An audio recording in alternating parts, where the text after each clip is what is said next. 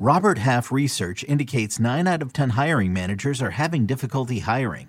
If you have open roles, chances are you're feeling this too. That's why you need Robert Half. Our specialized recruiting professionals engage with our proprietary AI to connect businesses of all sizes with highly skilled talent in finance and accounting, technology, marketing and creative, legal, and administrative and customer support. At Robert Half, we know talent. Visit RobertHalf.com today.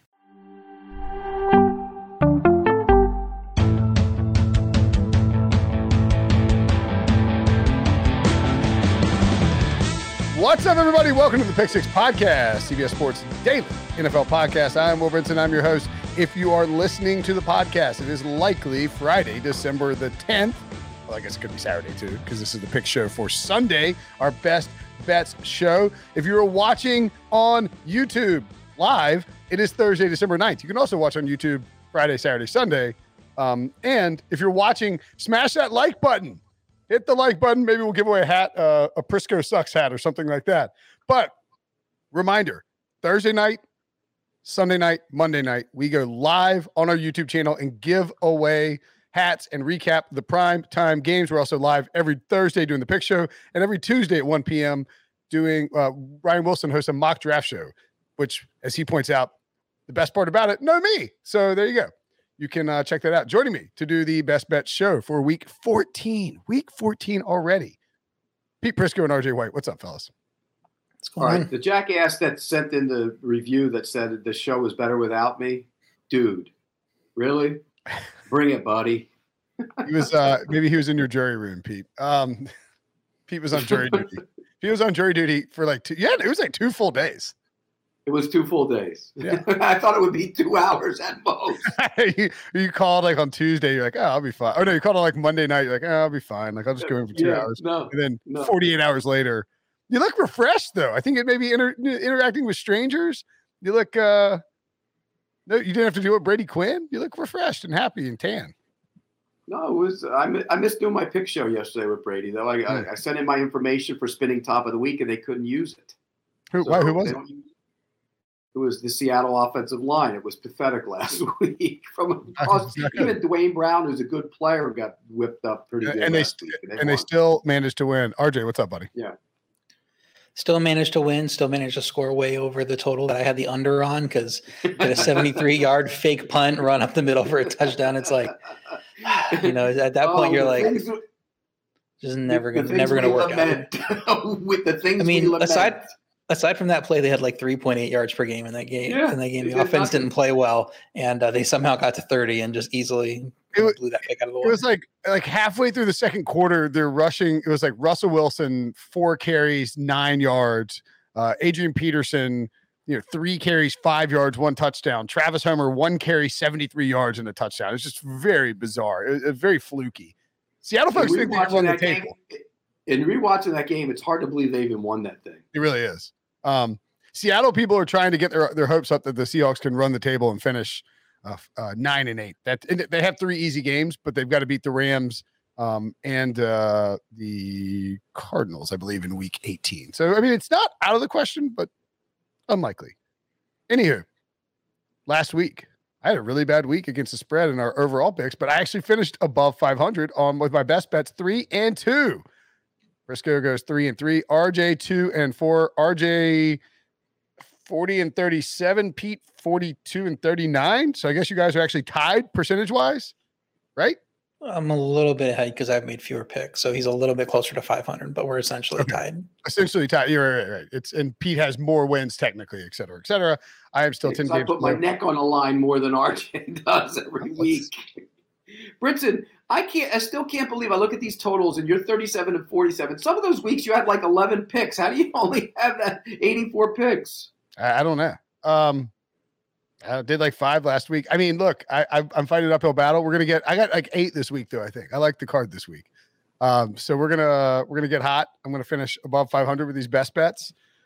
The the, uh, the won't hit, can't hit parlay didn't hit again. Bears plus eight, Bucks Falcons over and Rams minus 13. The Rams got there. Did the I'm trying to remember if the did what what lost the parlay? The Bears? Bears, didn't. The Bears both didn't both the. Bears and the over. The over didn't quite get there. They would uh, thirty to But the what Bears, seventeen. the Bears, it's seven nothing. They're going down to make it seven seven, and and Cole Kmet fumbles and turns into an interception, and then they're behind two scores. I mean, Uh, that's right. That's right. Yeah, they were never really. I knew when we all had the Bears that that thing had gone crappy. Yeah, they, they only. I mean, they o- only lost by eleven, so it's not like it, it was that that far out. And we have forty-seven points from the. That, that was that parlay was fairly close to hitting.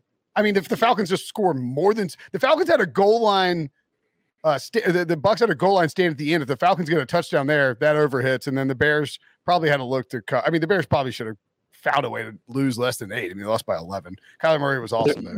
Another one of my misses was in that Bucks game. I had over 30 and a half points on the Bucks. They scored 30 off a missed extra point. So it was just that week. You know, it's the same uh, over and over. You have these picks that you're like, why couldn't he just make his extra points? Make the extra point exactly. Because the kickers in this league stink. The kickers are not Every good. day I sit there. I mean, I don't know how these coaches deal with these idiots. That's all they're paid to do is kick. Make your damn kicks. Um, all right, let's get to the picks. We actually have Rams at Cardinals on Monday Night Football. All three of us have a pick, so you can get to lock in your Monday Night Football. Oh boy, Monday Night Football pick early if you so choose, depending on what side you like. Uh, Rams are at the Cardinals. The Cardinals are minus two and a half. The over under 51 and a half here. Uh, Pete, the Cardinal, I mean, look, the Cardinals deserve probably deserve more credit than they're getting. This is a team that has, I mean, answered every every question that they've really has really been asked of them, including winning games with Kyler Murray injured and DeAndre Hopkins out, with Colt McCoy under center, um, and yet just two and a half point favorites against the team they stomped only a few weeks ago in the Los Angeles Rams at home in primetime.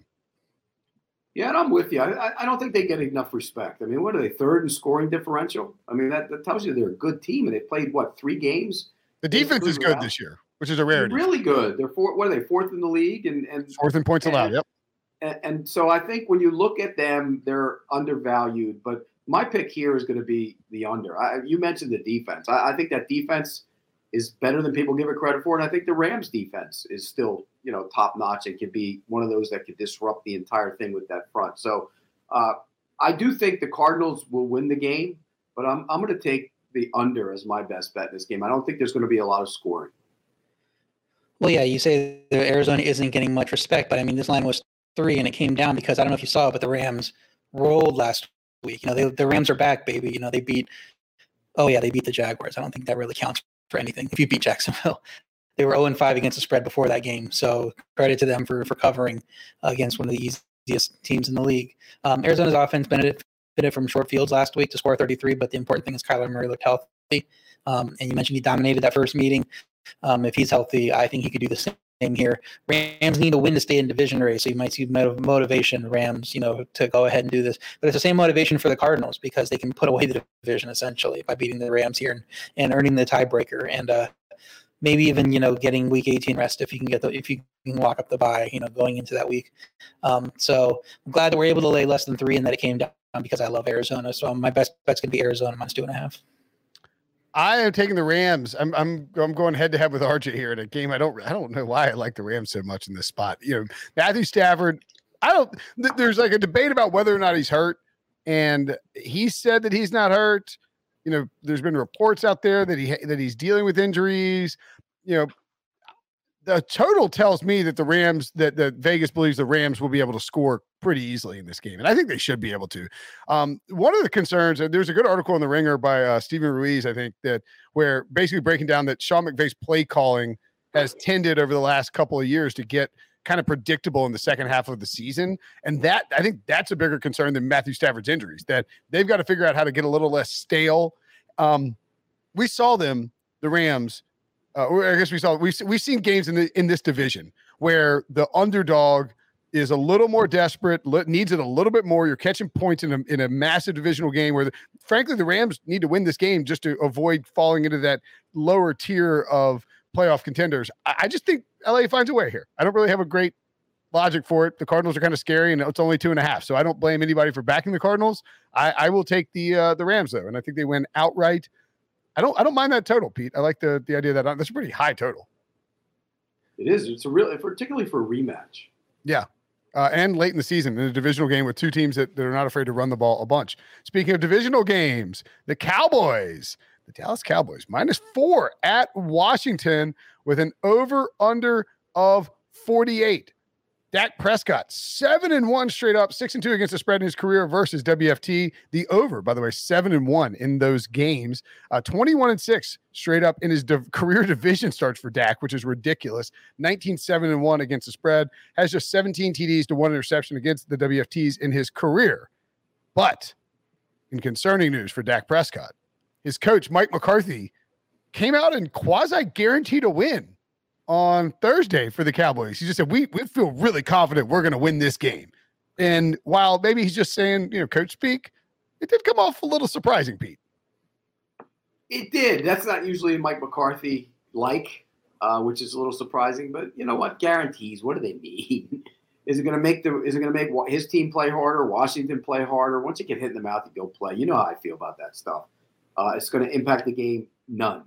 Uh, I like Washington in the game. I, am going to take the points. I think they can win this game outright. I, I, just think the Cowboys are playing consecutive road games, and I know they had a little time off, uh, but that's always tough. And they just don't look right on offense.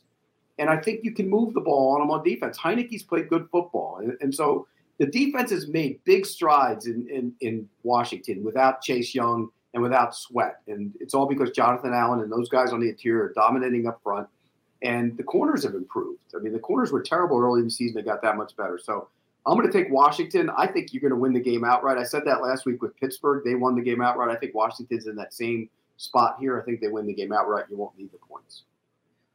This line opened five. Dallas minus five came down to four, and I think that's about where it should be. We saw it now; it's at four and a half. So I guess when Mike McCarthy guarantees a win, that's worth a half point to the line um, for some reason. So good job to the bettors there for backing up his words. Dallas pass offense finally able to all practice together. They've been been you know guys have been out left and right and COVID and all this stuff. Um, so I think they'll have success. Even though the Washington defense has improved, I think the pass offense can get going. Washington's on a roll, four straight wins. I think kind of due for a letdown when you get on that kind of winning streak. They're jumped in the playoff race. They're they're in playoff hunt now, and um, you just kind of see it with these teams that they don't continue to ascend. They they now have to face a little bit of adversity, and will they will make it back. Uh, Dallas also got uh, Demarcus Lawrence back last week. That's huge for their pass rush, and and if they're ahead, that helps stop the backdoor cover. If you're getting better pass rush. So I, I was leaning to the Cowboys at minus four. Now that it's four and a half, I'm a little less on that. I'm probably staying away from this game at this number. I can see the argument for both sides, um, but with how how many games Washington's winning in a row, you figure that this would be a three point game, and the reason it's not, I think, is because the odds makers are seeing what Mike McCarthy's seeing, and Dallas is going to go win this game. I got Washington as the best bet as well, plus four. I, I loved it when I saw the oh, if, and obviously you prefer four and a half if you can get it. Um, I look the numbers from Dak are terrifying. That he plays that well against division opponents, um, that he is covering the spread at that higher rate. But it's still a road divisional game, and you know, I Washington just I understand that there is reason to believe that this team might sort of, as RJ points out, cr- like fall back down. There's also reason to believe that this is sort of what Ron Rivera is able to get out of a less than stellar roster in the second half of the season because we saw it last year too. They started two and six, became the first team since like 1970 to make the playoffs. 19, I don't know, it's a long time to make the playoffs after starting two and six. They started two and six this year, and now the defense has been playing really well. Uh, since week uh, seven, I believe they haven't given up more than 24 points. That was to the Packers. Uh, coming out of the bye, they've been locking teams down. Tougher test, obviously, with Dallas, but Mike McCarthy back in the saddle now. Let's not forget that this Dallas team is prone to doing some dumb things offensively, as in like they just feed Zeke Elliott way too much. They don't utilize their best players, and it puts them in a position where they're sort of forced to to make less than you know EV decisions in terms of how they distribute the ball with Dak. I think Taylor Heinicke. I don't think he's some you know top level starter. I think he's good enough to win these games or at least keep the keep them competitive. Cowboys might win, but I think it's less than a field goal or a field goal or less with the Cowboys winning the game. So I'll take Washington plus four as a best bet. The oh man, what a game we have for you on CBS on Sunday afternoon. The Bills at the Bucks. I mean, I'm assuming this is Nantz Romo and Tracy Wolfson. Bucks minus three and a half, over under 53 and a half. This is a tough spot for Buffalo, Pete. They are coming off the Monday night game. So short re- short week. You're going down to Tampa to play uh, a guy in Tom Brady who I believe is 32 and three all time against the Bills. Different team, obviously, but he's owned the Bills in his career. He's he's on. He has a 13. His longest win streak against any one opponent is 13 games against the Bills. His fifth longest win streak against any opponent is nine games, and it is currently going on against the Bills. So he gets a chance to extend it to 10 here. I mean, this is it just it's an unbelievable tough spot for the Bills. I'm surprised the line is a little bit higher. Uh, what do you like in this game? I like the over. I think you're going to see a lot of points. I think Tampa Bay's defense is bad, mm. and they're playing bad. I mean, they have the talent to be playing much better, and I know they're getting guys back week by week in the secondary, but they should be better than what they are. Uh, and so I think Josh Allen, after that, you know, horrible wind game, I can't stand the wind. I hate the wind ruins football. That was I don't mind the snow. I don't like. I don't mind the cold, the bitter cold, the snow. But the wind just takes the game and makes it, you know, 1920s again. It's awful. And he even ripped a few through the wind, which is incredible. I don't know how he did it. Um, but you know, it, I think that he's going to get back to throwing the ball over the place in this game against those those people in the secondary who are struggling back there. And on the other side, I think the the, the Bucks will still score. The Buffalo defense has some concerns, eh, eh, but I think they're built more so to play the pass than they are to run. And we saw that the other night; they got gashed. So I, I think that this is going to be a high scoring game. For that reason, I'm going to take the over they're built more to play the pass, but they lost their best cornerback, and it didn't really come back to bite them. And when Mac Jones is throwing three passes, but this is where you, you have to face Brady without Tre'Davious White. I don't know that that pass defense is going to have success. Um, the defense for the Bucks did look suspect against Atlanta. You know they're not they're not that good, but they still are the Super Bowl favorites. And Buffalo might not even make the playoffs. They're sitting at the seven seed now. If they lose this game, you know they who knows? You know they they they have um, I believe the Panthers after that, and then the Patriots again. So I mean, you get to the last few games, and then might be looking at an uphill battle. Um, I think the Buffalo offense, when it's playing at its best and it's having a good day, can go blow for blow with Tampa Bay, especially with that defense not playing great. Um, but they are inconsistent; they could also fall apart and, and look terrible. Um, and I just don't know what Buffalo we're going to get week in and week out. Um, if we're getting the good Buffalo offense, then this spread could go either way. It's probably close to 50 50. Like it a lot better when at the Tampa side when it was minus three, obviously. Now it's up a little bit high. Um, but even if it's three on a neutral, I'm leaning Tampa. In Tampa, I love it. So even at three and a half, I made Tampa best bet. I got the Bills as a best bet. Fun times. I'm head to head with RJ in two of the biggest games of the week. What could possibly go wrong? Um, now, look, the three and a half that's pretty key here because I think this could end up being a close game. It's uh, if you're betting on C- at Caesars, uh, the Bills are plus three and a half minus one fifteen, which means that you know this line is more likely than not to drift down to three uh, as opposed to going in the opposite direction. I do agree with you, Pete, that I think we'll see plenty of passing here and plenty of scoring. Um, and so, you know, one of the arguments for the Bills is that their pass defense is the best in football, but that doesn't, you know, that was before that was that was the rating before the win game. I guess the win game would technically help them and not not hurt them, but they also haven't played a game without Tre'Davious White, which has to be concerning uh, if if you're Buffalo. Now, so I mean, I think Tom Brady's going to score and be able to pass the ball pretty easily. They've they've played great at home, um, but I don't think, to your point, that the Bucks can slow down the Buffalo offense. I mean, this is a uh, a Bills offense that should come in this game. Like the Bills are too good a team to come off of that loss to New England and just ha- hang their head and give up on the season and call it off. I mean, th- this is a really good Bills team. I- am not buying all the internal strife that's being bandied about after you know uh, Jordan Poyer and Micah Hyde didn't want to answer a dumbass question from Jerry Sullivan who asked if they were embarrassed. I, I think this is a good Bills team with a good coaching staff, a ton of talent across the board on the roster, and they're going to go down there on Monday night. Josh Allen plays well in prime time. They've been embarrassed. Um, they know the Bucks will probably try and run the football. I think they'll have a better game against the run, and then I think we'll see uh, Josh Allen have rip some nice throws in some very clean Tampa weather. I do think we'll see plenty of scoring. I think Buffalo keeps it uh, within a field goal here. So give me the Bills. What do you think about Jerry Sullivan, by the way, Pete? You know him? I don't know. I don't know him. I know of him. Um, I look. There, we've been around this league a long time, and there's always one or two, three, four, five beat guys that uh, you know make it about themselves instead of getting the answer to the question that they really want. And um, there's a right way and a wrong way. Look, I've had plenty of run-ins with players in my time because of the questions I asked. and plenty of run-ins with coaches because of the questions I asked. But you don't do it in a way where you embarrass them, and, and or try to, and make them look bad. I, I thought that was, I didn't like it, um, but I've seen it over and over where they make it more about themselves than trying to get the actual answer to the question.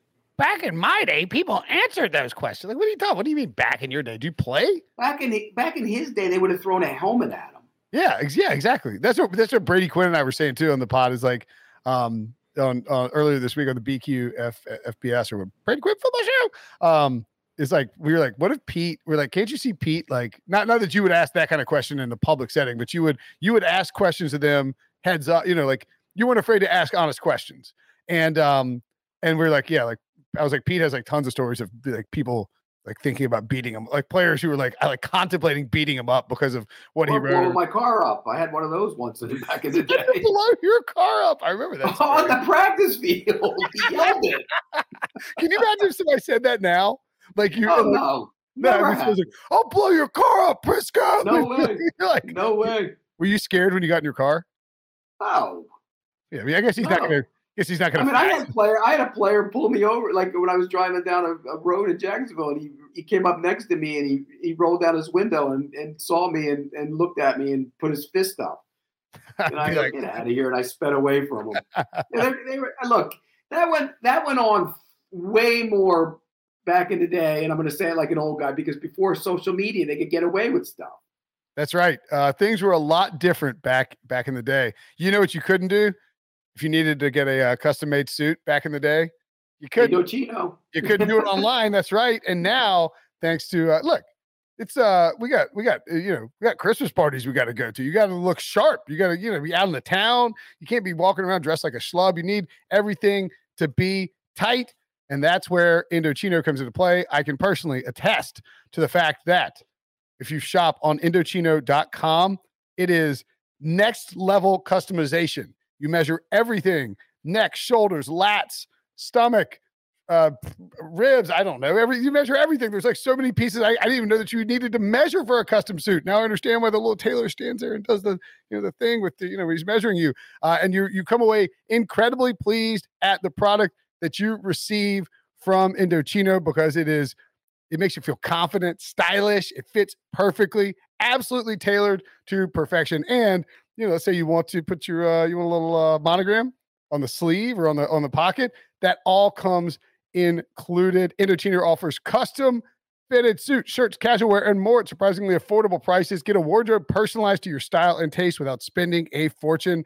As I mentioned, you can get uh, everything, customize every detail fabric, lapel, monogram, statement linings. You can create a suit that fits you and your style perfectly. The best part, Indochino's suits start from just 429 and shirts from $79 with all customizations included. So give yourself a custom closet revamp with Indochino or give the gift of great style with an Indochino gift card for, for, for your holiday of choosing. Get $50 off any purchase of $3.99 or more by using promo code PICK6, P I C K S I X, at Indochino.com. That's $50 off a purchase of $3.99 or more at I-N-D-O-C-H-I-N-O dot com. Promo code pick six. Next game up. The Raiders at the Chiefs. The Chiefs are minus nine and a half with an over under of 48. The Raiders are averaging 8 point, 18.8 points per game over their last five and have the worst third down conversion percentage, 22% in the NFL. The Chiefs, 5 and 0 their last five games, are the best third down defensive conversion percentage at 26%. Do the Chiefs keep it up? Is the, Ra- the Raiders just doing their annual sw- like swan song here, Pete? That's what it kind of feels like with the with the caveat that they lost their, you know, a number one receiver and their head coach in, in the last, you know, two months. Yeah, they've had to deal with a ton. Uh, it's hard to deal with that stuff. I mean, people don't think it is, but it is.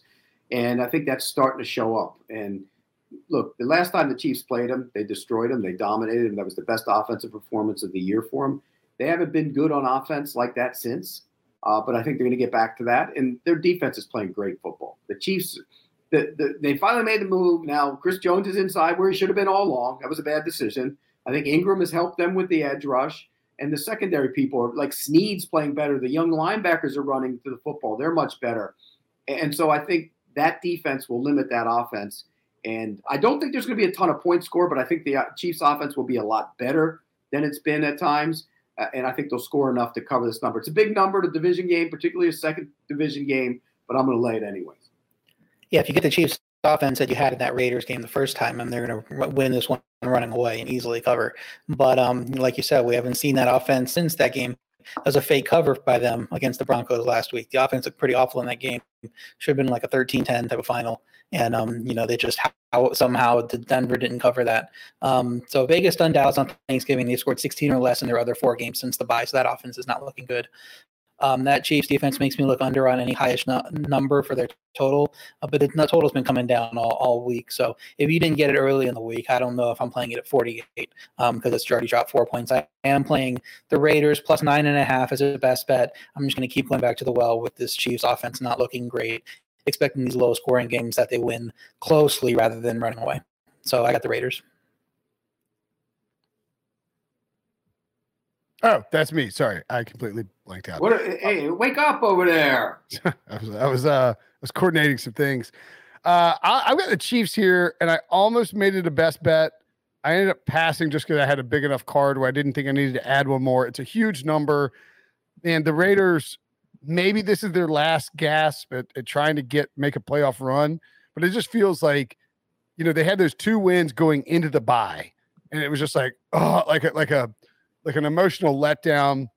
You got a coach, a head coach who's never done this before. You have Derek Carr, who uh, is was having a really good season and still is, but you know just doesn't have the weapons out there, and the defense wasn't going to hold up its end of the bargain for the for the for the full season. I, I didn't think. The question is, can the Chiefs, you know, be more efficient on offense? Um, the defense has held teams. I think they had and lay by score. I think they've given up 56 total points in their five and a run. I would think that they can limit the Raiders as well with with the lack of a deep threat, you know, depending on how much they get DeSean Jackson involved. But I mean, I tend to lean towards the Chiefs here. Didn't make it a best bet, but I, I would I think the Chiefs could blow them out. Certainly, there is backdoor potential here uh, for Derek Carr and the Raiders. And I, I, I, agree with you, Pete. I don't think we'll see a ton of points. The under is not a terrible look here, even though this matchup has gone over uh, each of the last three times these teams have played. Jaguars at the Titans. Titans are minus eight and a half with an over under of 43 and a half, Pete. Uh, the Jaguars, I'm as you've pointed out, and I credit you every time I talk about this on radio this week. People are like, what, you know, what do you, it's like, so, so ask about like the Trevor Lawrence thing, right? Because he's averaging like 5.5 yards per attempt or something just miserable. Maybe it's like 4.5. I tweeted it out. Um, but the, like, people like, what's, like, what's wrong with Lawrence? I'm like, well, as Pete Prisco likes to point out, because you're locked in on the Jacksonville stuff, this James Robinson thing is ridiculous. Like Urban Meyer's like, I don't know. I don't know what the running back rotation is. What do you mean you don't know what the running back rotation is? He, he maybe he's just a figurehead, Pete. Maybe he's not even in charge down there. Just a, a figurehead coach. Your thoughts? He, he is a figurehead. Hey, that's a good word. I like that word. Look, that's that place is a disaster. It's a with a capital D across the board. And Offensively, they are so predictable. They don't have anybody who can win outside. And what he's done to James Robinson is criminal. Why did he put him back in the game at the end of the game last week to carry it twice in the it, when the game was decided by 30 points? They have no idea what they're doing. Players are starting to push back. Uh, it's a problem. And this is a bad combination. You have a bad team going on the road in the division after playing a, a road game, coming all the way back and not getting back until, you know, started again until Monday morning because you, you flew all night and you got a rested team coming off a bye. Bad combination. Not only that, add in the history. They've dominated them in Nashville. I think the, the Jaguars won four times since 2003 in Nashville. This will be a beatdown. The defense has been okay at times, and they're starting to get to the point where they're getting, you know, beat down because they don't have any uh, offensive help, and it's starting to show. It's bleeding over. So I'm going to take Tennessee minus the eight and a half. It's a big number, but I'm taking it. Yeah, and yet with all those things you say, um, you know, the sharps have pounded this uh, on Jacksonville and moved it down. It was double digits, and now it's down to eight and a half.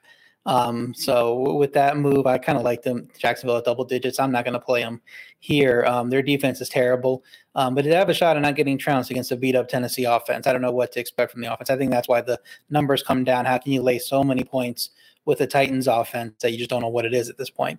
Jacksonville's offense's best game came against Tennessee in week five, 454 total yards, 108 rushing yards, 198 rushing yards. Maybe they can get back to the ground game here and and make it work and keep this game close. So my lean would be to Jacksonville, but because it's already come down so much, I'm not looking to play it.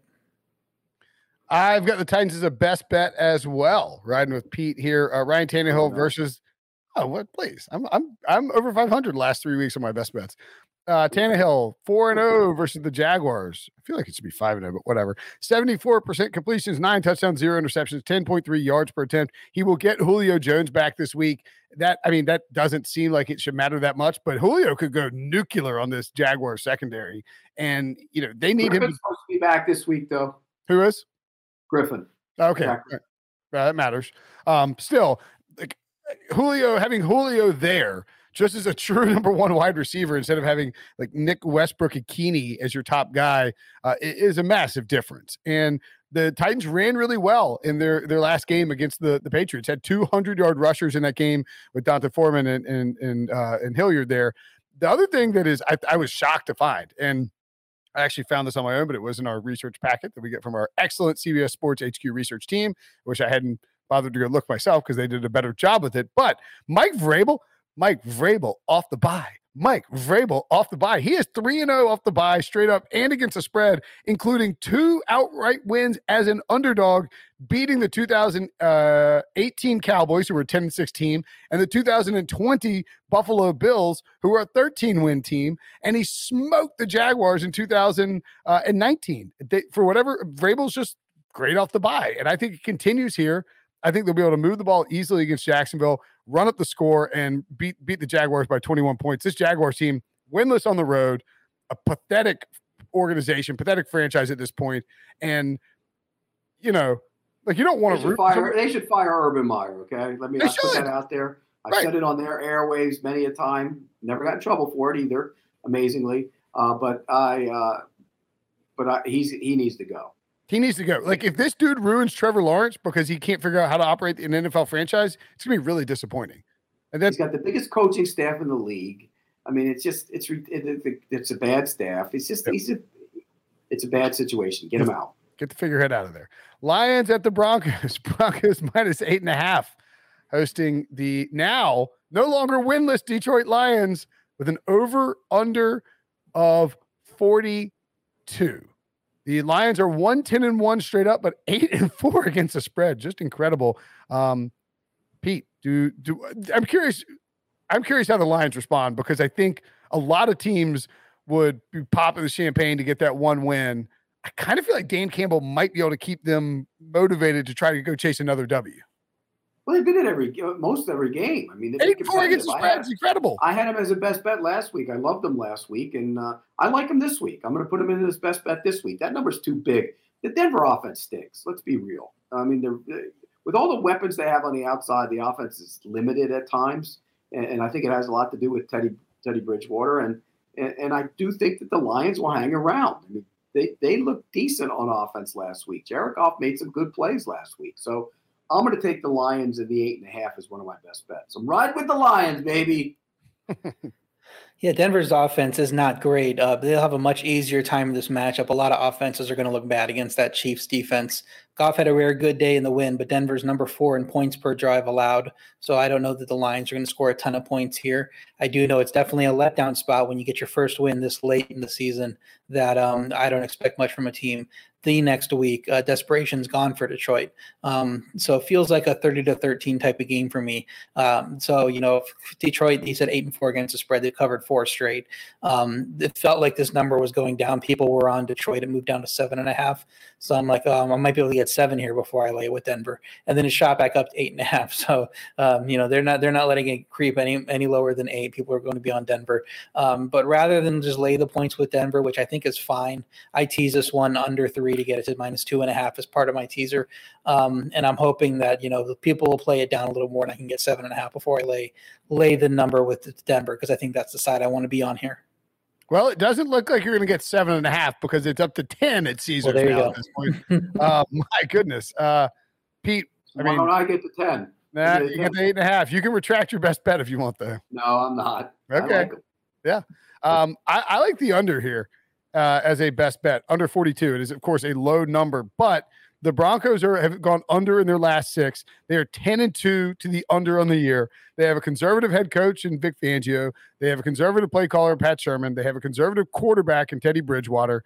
And they're going to try and run the ball effectively with, by the way, I love uh Javonte Williams. I don't know, Debo, see if the, the Caesars have any props up for Javonte Williams, if you don't mind scrolling over.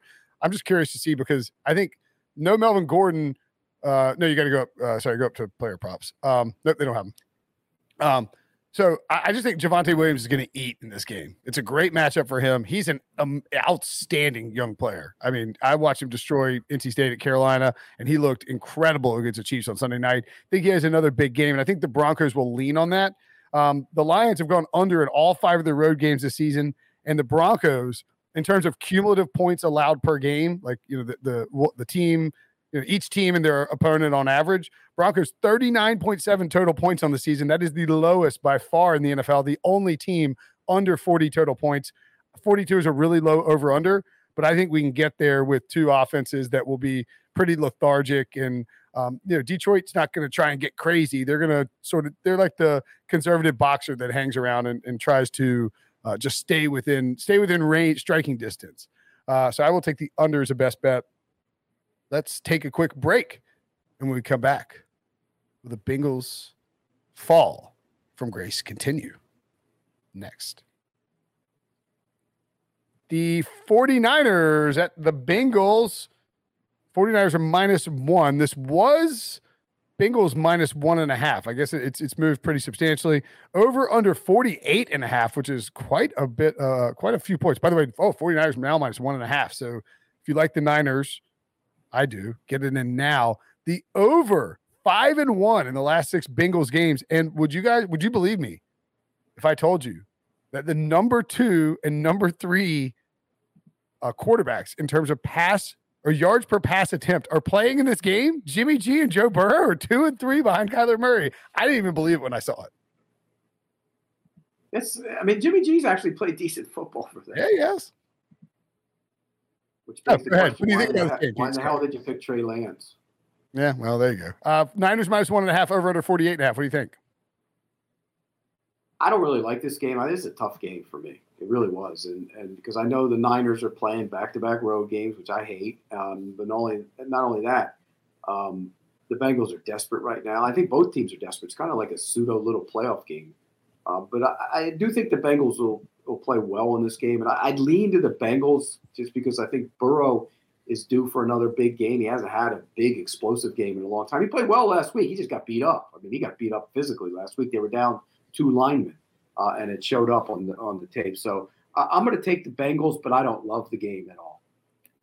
It was Cincy minus one early in the week, and I, I took San Francisco plus one on Sportsline at that time. Um, it, it moved on early Wednesday or late Tuesday to San Francisco minus one and a half. I think Debo just sent the wrong team favored when he sent us the lines there. Um, but both teams have been hot. They're now coming off a loss. San Francisco's defense played well despite the final score. We talked about how uh, Seattle's yards per play was was pretty low, and they should not have scored that many points in the game. Looks like Fred Warner could be back in this game. I believe he returned to full practice on on Wednesday. Um, since he lost a key linebacker as well, so even if Warner can't play, since he's dealing with the same issue on their side with Logan Wilson hurt, um, I'm more concerned with Joe Burrow's finger injury. Looked like he struggled to play through it, and I'm also shocked at how bad Cincy's D played early against the Chargers. Um, I wonder if if Shanahan can replicate what the Chargers were doing in that game to have some success here. Um, I'm not really worried about the injuries to the San Francisco running backs in this game because they just you know rinse and repeat with whoever running backs they have. It just it seems like every single year Eli Mitchell was no nobody talked about him before the start of the season, and he's become their number one running back. So throw whoever you want out there for that running game, they'll get it done. Um, so I, my lean is still to San Francisco at minus one and a half, but I'm not playing it when I when I already took it at plus one um, earlier in the week. I got the 49ers. Yeah, I mean, I, I put in the bet. I thought we were betting it at plus one, but yeah, I mean, I what am I getting on this, Devo, for my line? Uh minus one. Yeah, RJ, that sound fair? Yeah. Yeah, minus one. minus one was what we sent out to to bet on. Now it's obviously minus one and a half. I mean, if I I would take minus. I mean, I'm a sucker, obviously, but I would take minus. I would take. I would just lay my 125 rather than the minus one and a half if I had missed one, mainly because I'm petrified for the 49ers to win by one. Um, I do think we see a ton of points in this game. You know, this is a, a spot where the Bengals have really been opening things up, and this is 49ers secondary susceptible. The 49ers also, even with, you know, like when they have Deebo Samuel, and, and I would say this is, sort of dependent on Deebo Samuel being in there just because they were averaging over 170 rush yards per game when Deebo in the three games uh, that they won, where Deebo was in the backfield getting carries. It just opened up the flow of their offense. It made life easier on the running backs. It made life easier on Jimmy Garoppolo. I expect Deebo comes back and is ready to go for this game. I think they're able to put up plenty of points against a Bengals defense that has uh, had a pretty dramatic slide backwards in terms of points allowed over the last six games. That's why those overs have been hitting. And um, I like the 49ers as a best bet. I think the 49ers are still very much alive in the playoff conversation. And if they can get to the postseason with Deebo and Brandon Aiyuk and George Kittle healthy and get one, they've got to get some of these running backs healthy too. I think it can be a pretty big problem uh, in, in the playoffs if they get there. Giants at Chargers. They did lose at Seattle last week, by the way, just to remind you. I, of course they did. But as you point out, you watched the game, you looked at the stats, you, you watched yeah. the offensive line. They should have won. But shoulda, coulda, woulda. They didn't. Well, but I'm saying they're three and one with a loss, with a weird loss. I'll take that. Yeah. Giants and Chargers. Chargers are minus 10 over under 43. A ton of injuries and COVID list situations in this game. The Giants are likely starting Jake Fromm. Um, I don't I don't know. Dude, it looks like it looks like it's going to be Jake Fromm. I didn't feel comfortable asking Mike if he's clear, if Glennon, if he's like, "Hey, what's your, uh, how's your head doing?" Um, but I, I, think he's doing fine. But concussion protocol is probably going to keep him out. Daniel Jones, I think, can't play uh, or has been ruled out in this game. Probably going to be Jake from State Farm, friend of the podcast, by the way. Uh, the Chargers won't have Keenan Allen for this game. Additionally, Mike Williams has been placed on the COVID list, but he is uh, only a close contact and is vaccinated, I believe. So, so Chris Harris. So, so Chris, Chris Harris. So both of those guys can play if they get two negative tests 24 hours apart Friday. Sunday. We'll know. You'll know Friday. Well, yeah, um, we'll know on Friday. Um, um who you like? Yeah, I, yeah. I, I, just can't take the Giants. I just can't. And mm-hmm. I don't love the game. It's a big number. I don't care who's playing quarterback. That's a big number for for the Chargers. But my lean would be to the Chargers because I just think the Giants last week, uh, their offensive line got just beat up by Miami, just beat up as it's been getting all year. And I think the Chargers will get all over whoever plays quarterback. So my lean is to the Chargers, but that number is bloated um, a little bit too much for my liking. But I, I would take the Chargers, not a best bet. I think you're muted, RJ. Sorry, thanks. I was typing in some stuff. Um, yeah, Chargers are coming off just second win of more than six points, but they weren't as dominant as the score looks in that game. Um, Bengals rolled, rolled all the way back, even with Burrow's finger injury, and then it kind of got away at the end. I think the Giants continue to play well on defense. They're completely let down by the offense, but the defense has shown up um, you know, week in, and week out, and putting together good games.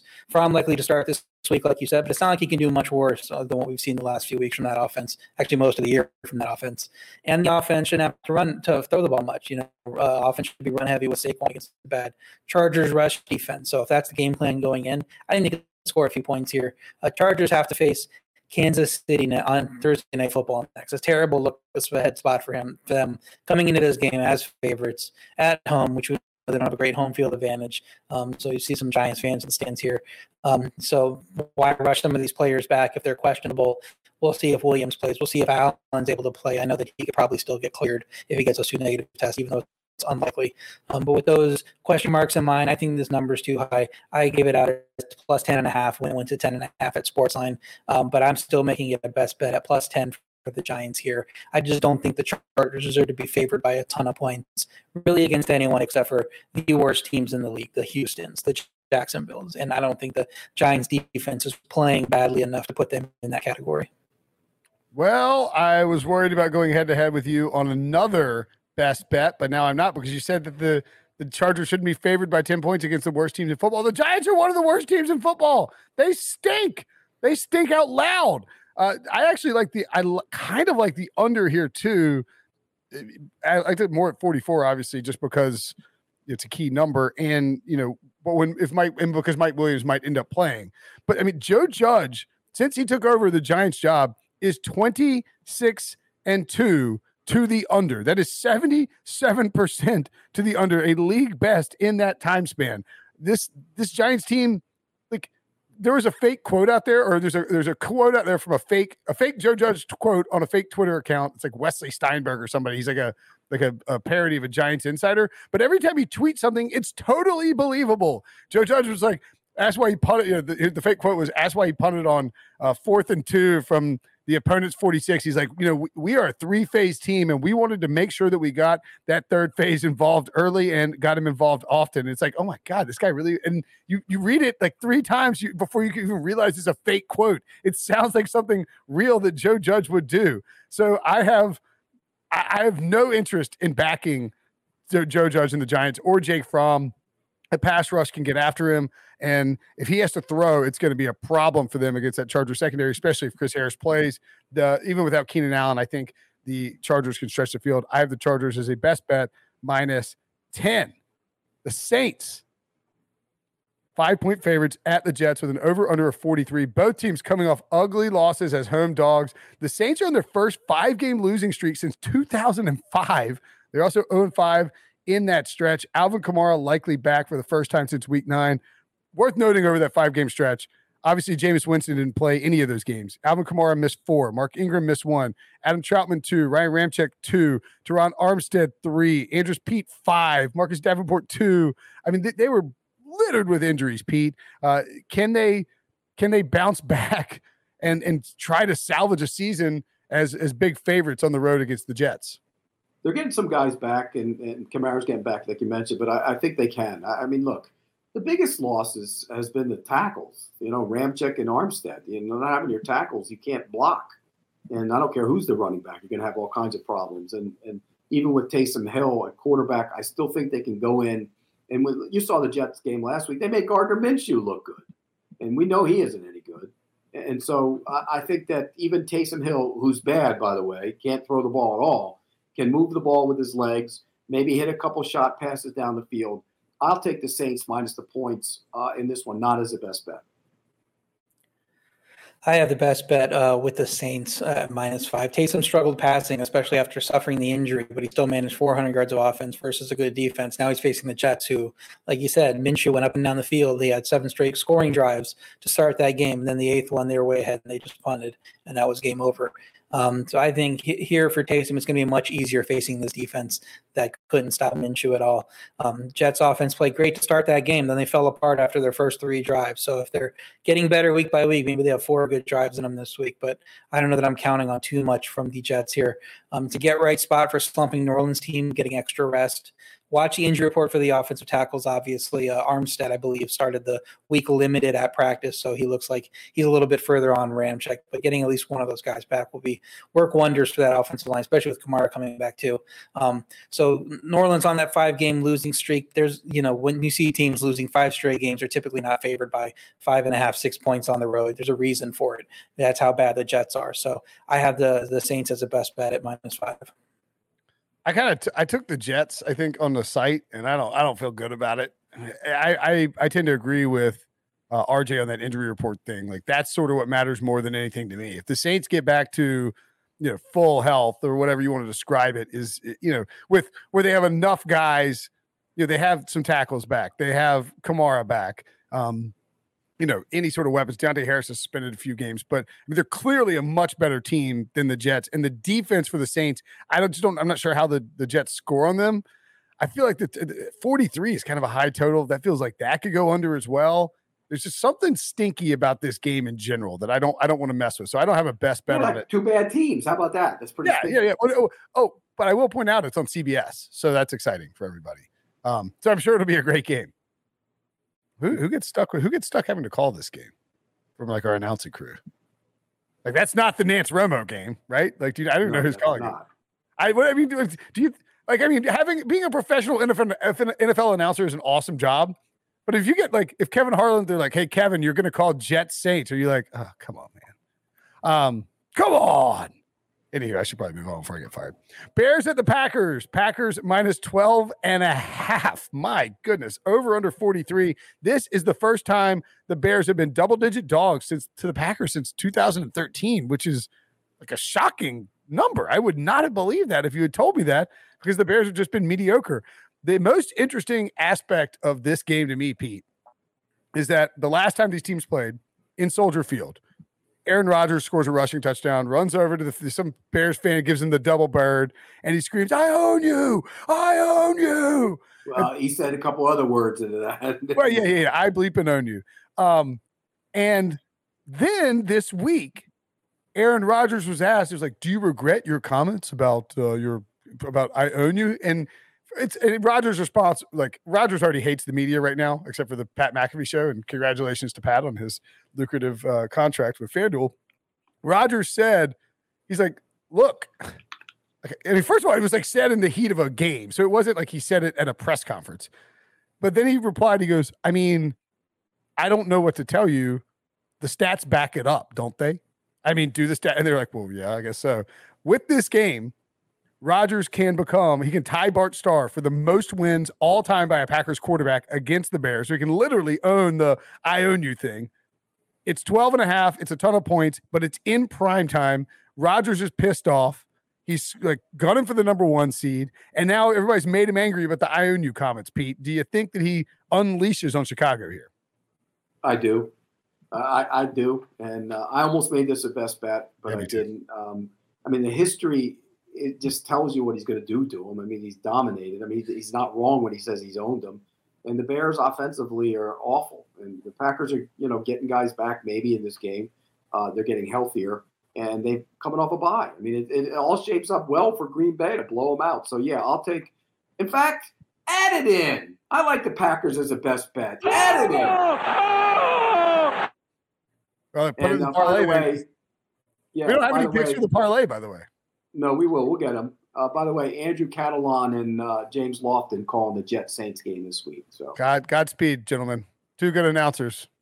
Drew the short end of the stick here. But hey, you know what? Maybe it's close to home. It's in New York, so then maybe that'll be easier. My suggestion for the parlay is we each pick our favorite pick and throw it in, and we'll, that, we'll make the three that way instead of trying to agree on three because Ooh. it seems like lowest common denominator. We always pick some stuff that loses because we're like, yeah, I kind of like good this. point. I like so it. Figure out your best pick and we'll throw that in the parlay at the end. Um, use you you added it in as a best bet. I had it as a best bet the whole time. Green Bay minus 12 and a half. Huge spread considering the lowest total. But Green Bay, you talked about their history against Chicago. Who what about this year? They're a cover machine at home. They're 10 and 2 against the spread this year, 5 and 0 against the spread at home. If not for the Vikings loss, which was a close game that could go either way, they would have covered 11 straight.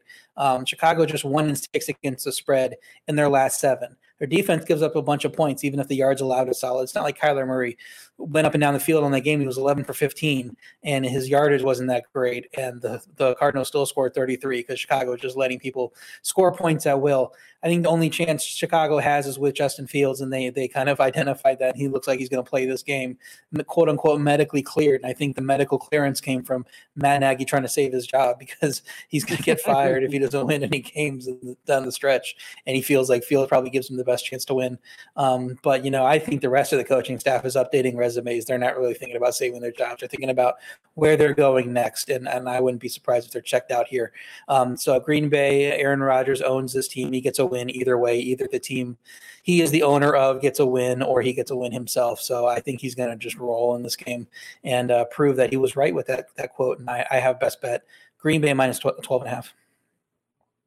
All right. Well, I I would actually can I I want to add the Packers too. Give me the Packers the best bet as well. I almost put them in there. Um, and I again I was worried my card was uh too too big, but I will uh I'll add the Packers as well. Who wants to claim the Packers as their uh, best bet in the parlay since we have all three agreement here? We'll see. we'll see down the road. We'll, we'll see whoever the best who has that number one. Now I have a different one for number one that I'm sure someone's going to hate. But, but well, then I'll take the I'll take well Pete, do you want the Packers? No, I'll tell you. No, I added him in. I All right. got other best bet. All right, I'll take the Packers in. I mean, I I, I don't care. Somebody's got to take the Packers. I think all three of us have them. Let's take the Packers. So Packers minus whole- 12 and a half. The whole point was when we agree on we'll do the- picks, they lose.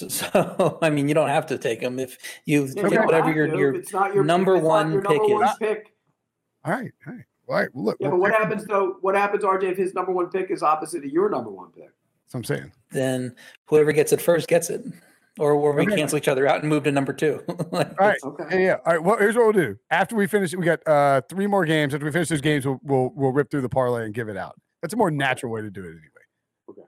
Falcons at Panthers. Panthers minus two and a half over under 42 and a half of the win. Matt Ryan can tie Drew Brees for the most wins in Bank of America Stadium by an opposing quarterback.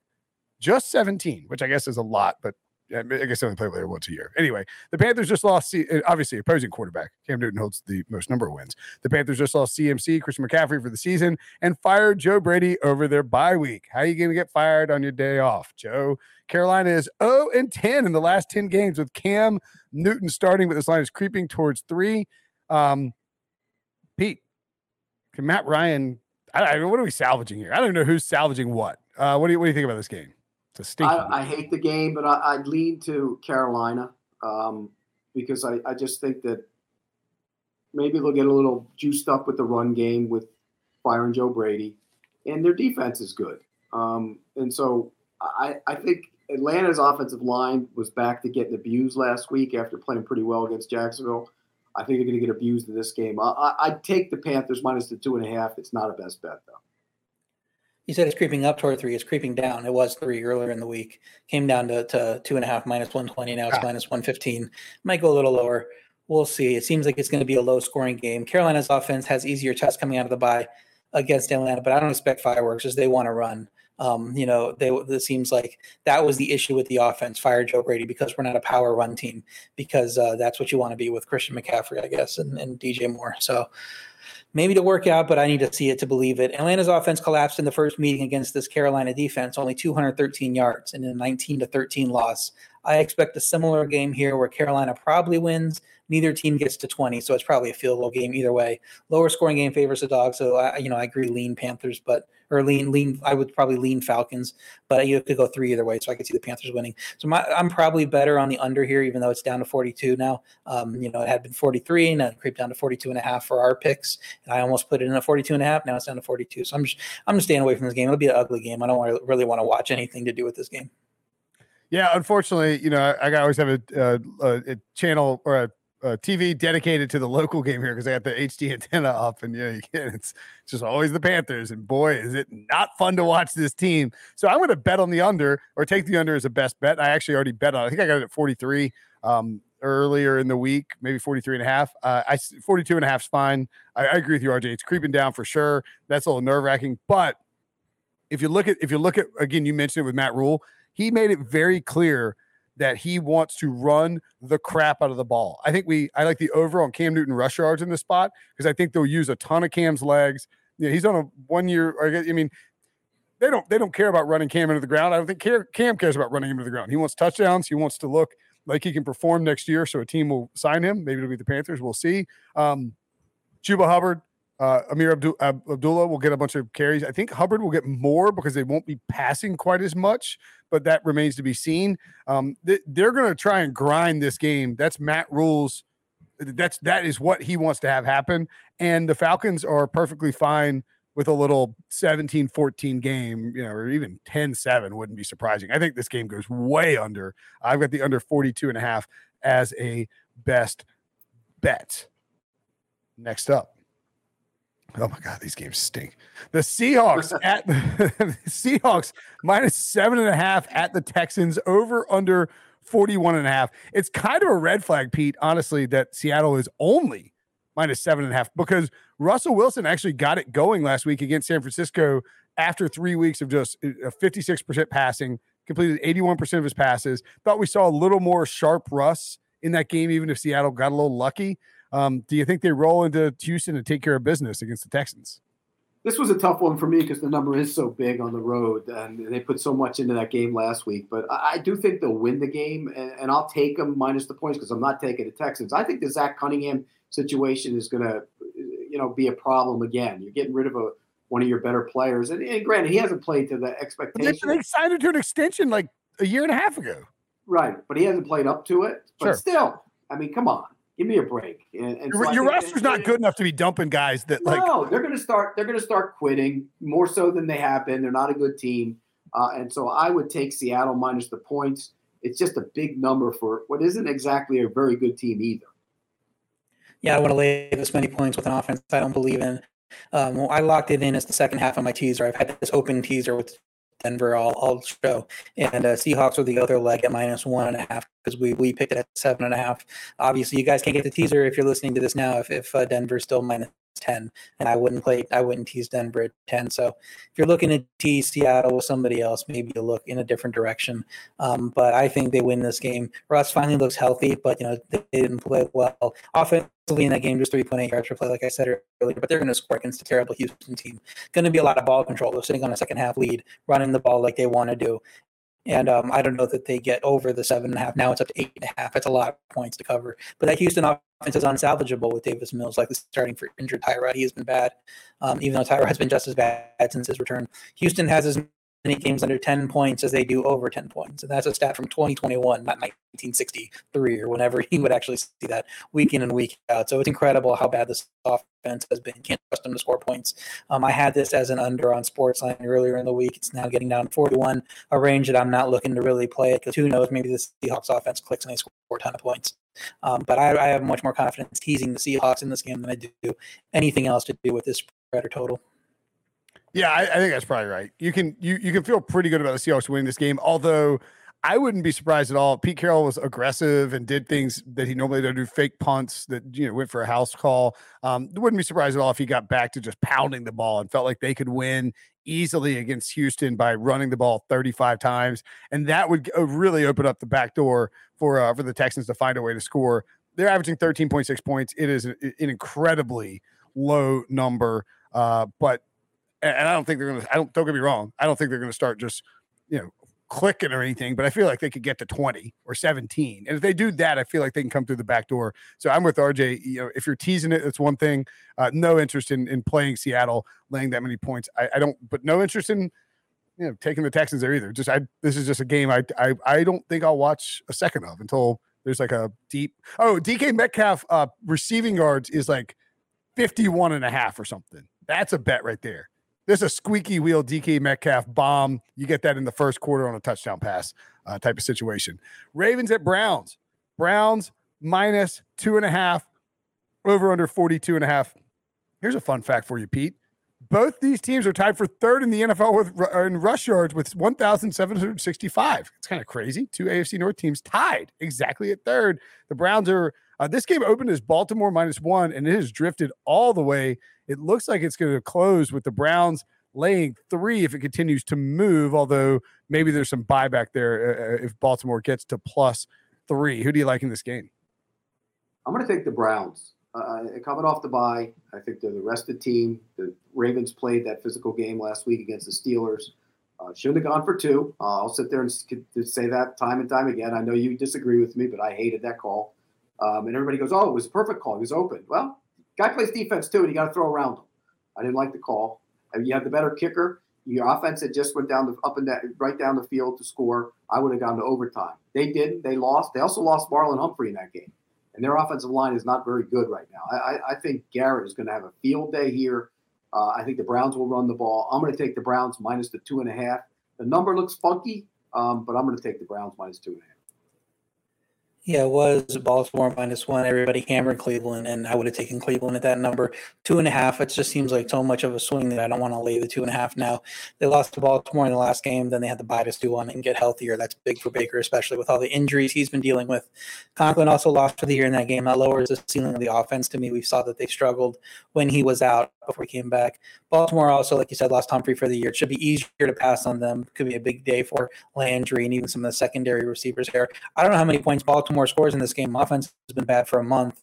Um, so with that look ahead steaming all the way to Cleveland, it seems like everybody's on Cleveland right now, um, and uh, it probably will get to three. At three, maybe there's a little value on Baltimore, but I'm probably just staying away from this game.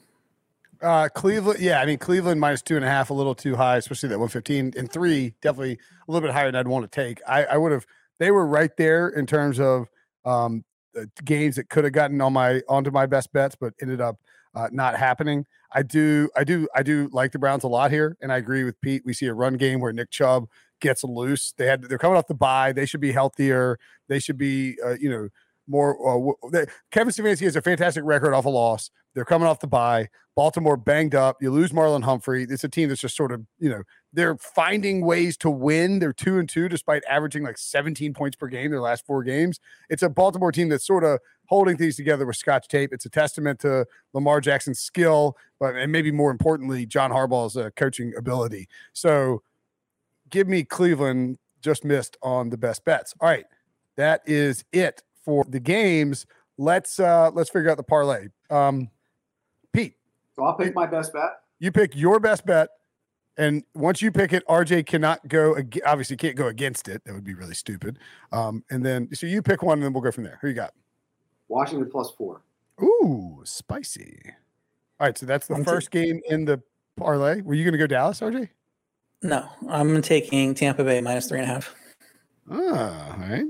Washington plus four, Tampa Bay minus three and a half. That's work cut out for you here, Deebo. Um, and then I will take the uh, Titans minus eight and a half. So no Packers on there after all. Here's a recap of all the best bets. Prisco's best bets. Titans minus eight and a half. Lions plus eight and a half. Washington plus four. Chiefs minus nine and a half. Bills Bucks over 53 and a half. Cardinals Rams under, I believe that's 51 and a half. And Packers minus 12 and a half. RJ's best bets. Tampa Bay minus three and a half. Arizona minus two and a half. Las Vegas plus nine and a half. The Giants plus 10. New Orleans minus five. Green Bay minus 12 and a half. And a teaser making Denver down to two and a half and Seattle down to one and a half. Brinson's best bets. Rams plus two and a half. Washington plus four. Bills plus three and a half. Falcons, Panthers under 42 and a half. Chargers minus 10. 49ers minus one. Short card. Titans minus eight and a half. Lions, Broncos under, four, under 42. And Packers minus 12 and a half. How many picks do you have? I got I got a lot. Got uh, nine picks there. You told me I had five was too few. So I got nine. I got Chase here. By the way, you two are I like the card. Cannibalizing. You two are going to be cannibalizing each other this week. You're opposite on a bunch of them. That means RJ's Well. in for a good week. Yeah. Um, Uh, as it's it's fade Underwood Brinson week. Brin- Brinson's been solid too many weeks in a row. It's fade Brinson week. that's right. It's probably a fade. You're Brinson. I was opposite on the Chargers. You're opposite on the Chargers, Giants. You're opposite on the Bucks, Bills, and you're opposite on. I think there's one. Rams, one. Cardinals, and he he likes Dallas too. But I don't know if you made him a best bet. Yeah, there you go. Yeah. Uh, and then again, the podcast parlay finally due to hit after so many misses. Thanks now that we found a new format for it. Is um, Bucks minus three and a half, Washington plus four, Titans minus eight and a half. All I we're think we, ought add- We're- we should add a fourth team in the Packers, and we owe the fans a big parlay. That's You're just we can't hit even two of these in, in a week, and you're still like pining for four every single week. Well, because I'm, we owe the fans, and we pick this thing every week, and it hasn't come in once. We owe them. If we're gonna pick, one. if we're gonna add a fourth team, Deebo has to pick the fourth team. He's the fourth guy. He has to pick wow, the pressure on Deebo. Devo. He's like, All right, I'm not. I'm not picking the Packers. There's too much agreement there. exactly. Oh, okay. All right, yeah. Let's go You can't pick the Eagles. Raiders. Raiders plus nine and a half.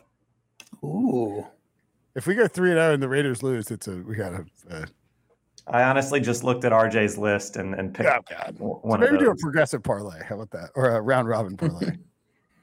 um. Anywho, that's it. That's the show. Thanks for listening. Thanks for watching. Smash that like button if you haven't done it yet.